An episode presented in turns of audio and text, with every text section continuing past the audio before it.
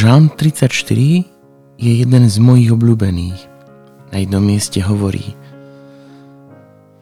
Takto pozbudzuje a provokuje. Na neho hľadte a budete žiariť. Rozžiarite sa radosťou. A v Božom pohľade, v ktorom pohľade lásky musí byť niečo také očarujúce a zvádzajúce, že keď sa dnes pozerá na apoštolov, na tvrdých rybárov, tí sa zdvihli a išli. Evangelista Marek povedal, že oni hneď zanechali siete a išli za ním.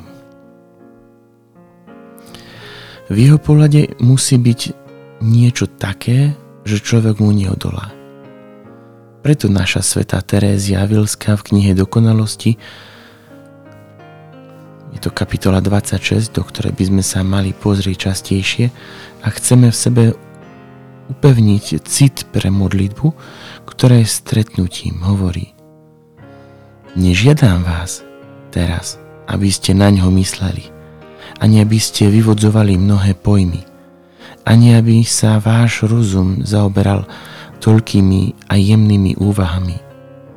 Žiadam vás len, aby ste na ňo hľadeli.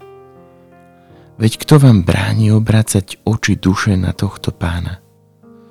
Nuž náš snúbenec céry z nás nikdy nespúšťa oči.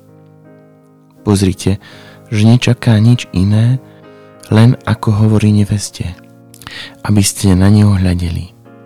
A mali by sme sa pozrieť na minulý týždeň a spýtať sa seba, na čo pozerám najčastejšie. Lebo trochu sa obracám že sa častejšie pozerám na vlastnú slabosť, na to, čo sa mi nedarí, pozerám na seba s neprijatím a nechuťou, viac ako na ňo. Ak sa budem pozerať najmä na seba, prehlbím v sebe pocit dnes v pokojnosti, frustrácie. Pápež František hovorí, ak častejšie pozeráš na ňo ako na seba, ak sa častejšie zameriaš na ňo ako na seba, tak tvoje srdce bude radostné. Cvižme sa v tomto pohľade počas celého budúceho týždňa.